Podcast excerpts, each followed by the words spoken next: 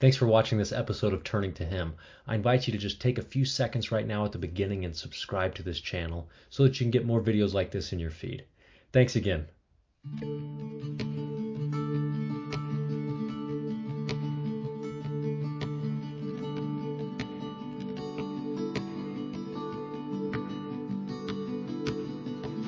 Hello, everybody. Thank you for joining us on this episode of Turning to Him. I am with Anne and Roger Pimentel. Uh, they are longtime family friends, and I'm so excited that uh, they've agreed to join us today. Anne, Roger, thanks very much for being here. Happy to be here. Um, give us a give us just a quick rundown on how you two met. Uh, you know, it's a it's a pretty familiar story to a lot of people. We were in the same ward at BYU, and uh, uh, that's actually the end of the story. Okay. Very nice. Perfect. Perfect. Short and sweet. I like it. it's uh when when we're recording this right now, we're in the middle of a snowstorm, which makes me remember one of the first times that Anne and I spent time together. So Anne is my wife's very, very good friend, lifelong friend. And I think were we going shopping for a Christmas present for my wife, and it was a snowstorm, and I was driving. Feel free to jump in if I get this wrong. And after driving for probably about 10 or 15 minutes, Anne made it very clear that she was not impressed with my driving capability. and the roads uh, were very slippery. Yeah, like and you were going very fast. I was not getting the best friend vote of approval at all in this relationship. Like I had to dig out from that uh, little driving experience. I so, just wanted you and Mary to have a long life together. So yes, yes. I was looking out for her. Every time we get together, I just think it's gonna be the last time that you let me hang out with you know, together. So thanks. No, time has healed those wounds, Zach. okay, good, good.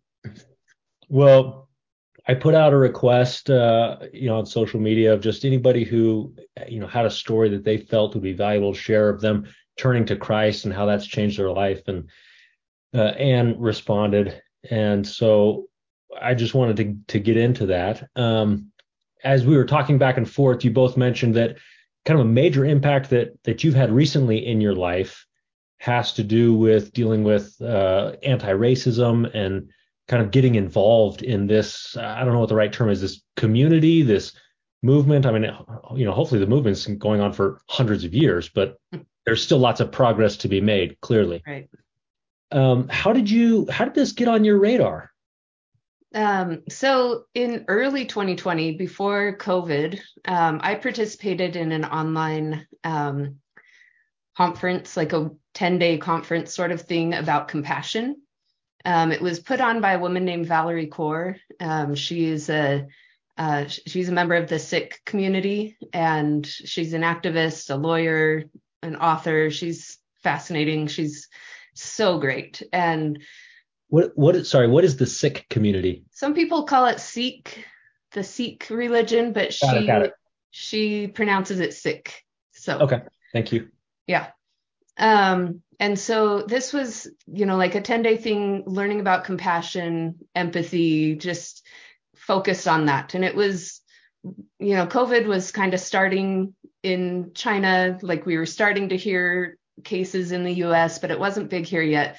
Um, but it was really impactful to me to hear her speak about um, the importance of having compassion for people. Um, and she came out with a book um, shortly after. I think it, I I got it in April, um, and it's called "See No Stranger." Um, and in this book, she talks a lot about um, some of the teachings from the gurus, gurus that um, teach in that um, religion. And I I won't say it. I mean, she has it in in that language, um, but the idea is, and what she was always taught is that you should look at somebody um, that as as not a stranger, that they're a brother or a sister to you, and that um, they're a part of you that you don't yet know.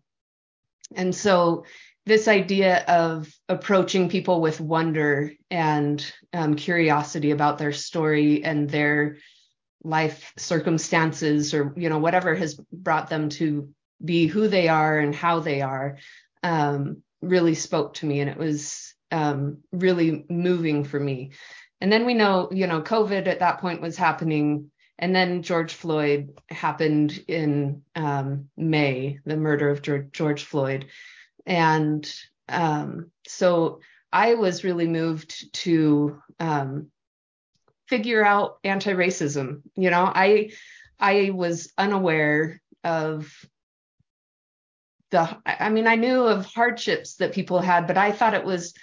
I thought a lot of the racist things were the overt things, the things that we learned about in school, like, you know, just the things from the civil rights movements or from the the time of slavery lynchings and r- racial slurs and these things yeah but it's so much more than just that and there's so many more small things and things that as white people we're not necessarily aware of um, that affect people of color and so um, I, I really dove in headfirst to that sort of stuff and started reading a lot of books and trying to educate myself more on that topic.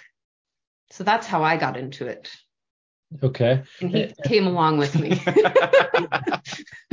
yeah, you know, it was a it was a really meaningful thing uh, to learn and realize that um, you know, we tend to think, oh, if I'm if I'm not, you know, actively lynching somebody, then uh, then I'm probably okay on on the whole race thing.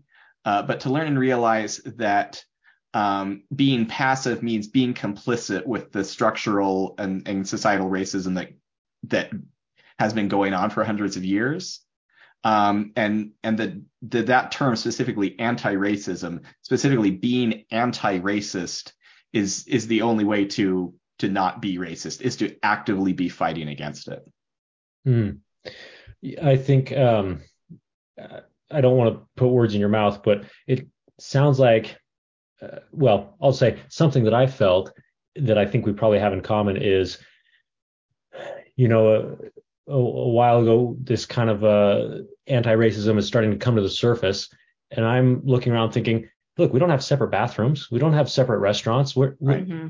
I don't know what you're talking about. This isn't. I mean, maybe like in some small places in you know backwoods America, maybe, but like that's not a thing anymore. Right. And it's coming up in general conference a lot. It, we're seeing a lot of church leaders bringing this up and just saying that that there's no place for this, and and of course not just in the U.S. but worldwide. Mm-hmm. You know, and I I think it's interesting, and I'm curious to hear your opinion on this. It seems like in the U.S. we have our flavor of racism, but lots of places worldwide struggle with their own flavor of racism, um, and it, and it's not always Caucasian against uh, African American or against Black or, or African American people, but it seems like it's not uncommon for one race to be racist against another race. Well, tell yeah. me what about that. There's definitely parts of that. I think what's important as you discuss racism is to realize that you know there is typically a race that is in power or has most of the power or most of the privilege that is given to them just by nature of you know being in charge in the country um, and and then there will be people that are marginalized because of that because they don't fit into that and so um, you know a lot of people talk about reverse racism that you know it can happen both ways but but they marginalized people don't have power so they can have prejudice they can have um, you know, antagonism or something toward another race, but they, but the racism is directed one way, if that makes sense, mm. um, because it has so much to do with power and privilege. So, so there is in our country, I'd say there's a distinction that white people have been in charge for hundreds of years, you know, since the beginning, and so, um, so it is directed one way, but that doesn't mean that there's not prejudice or anger between the races in our in our country. Um, I don't know, you know, I don't live in any other country, so it's hard to speak of, but I do know, you know, from experiences of visiting other countries or where I served my mission, there's always, you know, a looking down on people that look different than you or um, act different differently than you do. Um, there's there's colorism plays a big part into that where depending on the color of your skin or the darkness of your skin you're treated a different way um, i know that's something in that happens in other countries a lot and ours but yeah okay so you've started to get involved with this um, it's something that has struck a chord with you. You feel like this is a way that you can make a positive impact in the world. Um, talk to me about, and, and as we were talking before, you mentioned that as you began to study this, and both of you mentioned this, as you began to get more involved with this, you felt like not only this was bringing you closer to Christ, but a deeper understanding of the two great commandments. Tell mm-hmm. me about that. So um, in fall of 2020, I did a, another conference um, that was um, focused on helping sisters of color in the church feel um, welcome, feel that they belong. Um, and so to put it into a church perspective, I had I had kind of had the secular learning since George Floyd's murder until the fall. I had been, you know, deep in the secular part and reading academic books about racism and anti-racism. Um, but then this conference was brought it home to the church um, and the problems that still happen in the church and the microaggressions that that um, some mem- members unknowingly do um, to members of color, and um, and and we talked a lot about uh, how we often want to feel comfortable. There's that quote from Elder Holland um, that says, uh, I'm going to get it wrong, but it says something about um, Christianity isn't comfortable. Um, or, oh gosh, I'm going to mess this up. If you know this quote, jump in. But it says something about how we shouldn't need to feel comfortable all the time because Christianity isn't comfortable. If we're if we're just comfortable with it then we're not working. We're not trying to um, improve ourselves. We're just kind of complacent in christianity. Does that did you find it? Christianity is comforting but often it is not comfortable. That's it okay and that was uh, elder holland looks like october of 2020 okay Perfect. yeah so um so yeah so bringing it to church and um, and understanding that Christ, when he was alive, he worked with marginalized people. That's where he spent his time. That's who he um, stood up for. It's who he taught. It's who he wanted to help out. And he kind of, um, I mean, he he ruffled the feathers of the like staunch religious people, you know. And so that's um, being more like Christ and focusing on helping marginalized people um, helped me turn to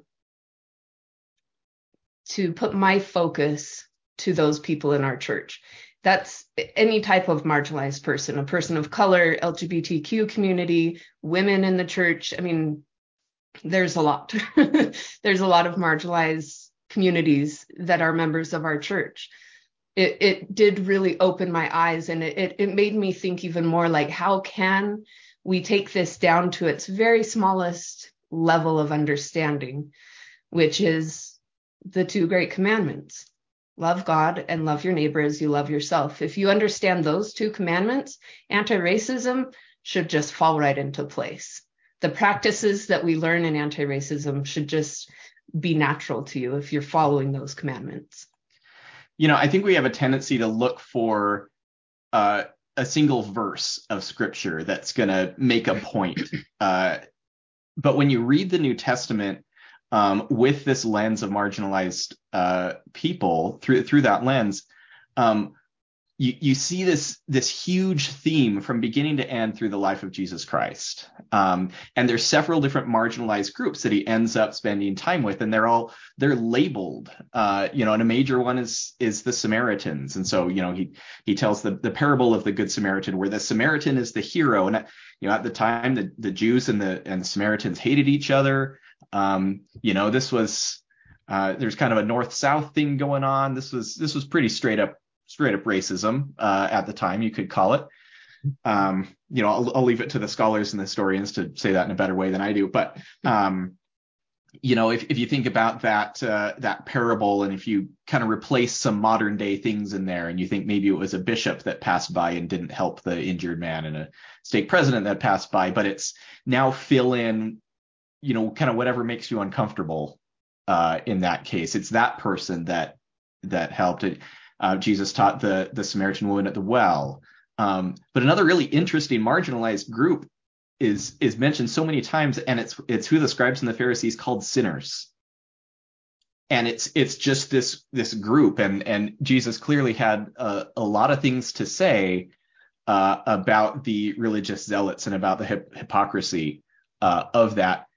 And he went and ate with the sinners, uh, you know, and and these folks who were marginalized out of society um, because of you know whatever reasons it was. And this is this is who he spent his time with. And so you get this theme, right? And, and another one might be when uh, he's healing lepers and he's act, he's he's touching lepers. You know, could there be a more marginalized group than than than the lepers? Um, and so you see this start to finish uh, through the through the gospels through through the life of jesus christ. This is what he did when he was he was on the earth. And it's it's so funny because you talk about the two great commandments and somebody literally said hey will you prioritize the commandments for us? Will you just tell us what's most important? And he did. And it's love god and love your neighbor and you know and then yes who is my neighbor? And you know we extrapolate that to mean well yeah it's it's everybody. And and including and, and maybe even especially those marginalized groups. And so it's not that anti-racism is even a part of the gospel like it is it is core to the gospel. When when somebody asked jesus christ to prioritize the commandments he said you know loving everybody that's right up there with loving God. That's one of the top two. Yeah, yeah. Um, I I spoke in church just yesterday and quoted that scripture. Ah, very good. yeah. everything else hangs on those two commandments. Yep. Yeah. Everything else hangs. Um, you know, and and I think you brought up a good point too. If if we really understood and applied that, in a way, everything, I feel like all the principles of the gospel would take care of themselves. We mm-hmm. still get right. the ordinances, but all the principles would take care of themselves. Yeah. You know, not to take it away from the topic that we're on, but I always thought, look, if we really loved each other, we wouldn't need a home teaching and visiting teaching program because that would just happen naturally. Right. Yep. And I feel like, and, and um, you know, beforehand, we before the three of us spoke, and, and, we thought, look, we definitely don't want to make this a political conversation or anything like that, and and that is not my intent. But I, um, boy, maybe I was about to make it political because I just forgot what I was going to say. but uh, you know, I just I wonder if if we loved each other, truly loved each other, how many of these problems would go away? You know, would we need yeah, maybe, maybe not. How many of these problems would go away? Well, and I I do think um, you know, to to not make it too political, but both parties at their core, they do love people. They want they yeah. want people to be improved. They want to take care of their families. They want, but they approach it from different angles. And so we really are working toward the same thing. We just have different ideas of you know what to prioritize or how to go about doing it right.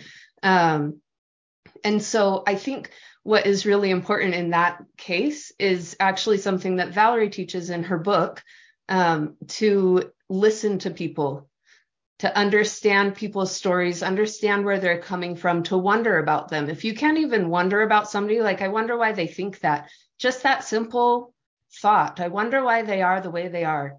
That gives you enough um, curiosity about somebody to listen and hear their story. And we don't listen so that we can convert them or change their mind. But if we're really listening to understand them as a human being, then it makes um, it makes it easier to have compassion for people. It makes it easier to have patience for people, um, to give people grace. It, it makes it easier to love them as we've been commanded to do if we just listen and understand them. We may not agree, and that's fine. We, the goal is not to have everybody agree on the same thing. They say in the scriptures that God wants us to be united. We want to have unity, but that isn't sameness. That doesn't mean we all have to be the exact same. God is a God of diversity. You can see it in nature, you can see it in people, you can see it everywhere. He's a God of diversity and he he in, enjoys that. You know, that makes him happy to have a diverse world.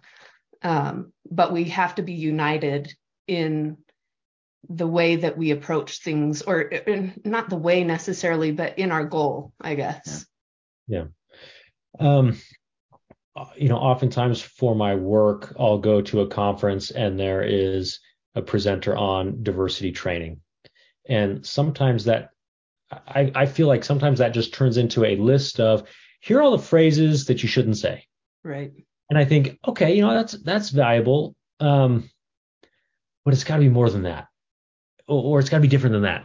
Mm-hmm. Does that stir up any thoughts in your mind? Any comments on that? Well, I, I think it's what you said just a few minutes ago. Is is if we were able to really have this love for everyone and for each other, um, that kind of training wouldn't be necessary. We'd we'd already have a handle on things that we shouldn't say. Um, and that sort of thing. But that's the rub here is it's easy to talk about this second great commandment and say, hey, this is this is great. This is all we have to do just this one simple thing we have to love everybody uh, when it's colossally hard and it, and it's extremely hard to sometimes listen to people that we don't agree with and and listen out of that curiosity and without trying to to get a word in and and try to change their mind and and and that sort of thing. And um, you know there's something go back to elder holland. Uh, i don't know what year this was but it was a um, uh, mission president's seminar Elder Holland was talking to, and he's talking about that verse about uh, you know charity never faileth. Uh, he says, but our our charity it does fail, and it fails all the time. Um, and that's just a that's just the nature of being human. But that charity with a capital C, that charity that is the pure love of Christ coming from the Savior to us, that never fails. And so we'll always have that, and we'll have that grace to to kind of fall back on a little bit because we're never we're never going to really get there. You know, we're going to try to to love everyone, and we're going to do the best we can, and we're going to have some human failings along the way. It's it's a it's a simple commandment to talk about, uh, and devastatingly difficult to put into action. Please join us for part two of this interview.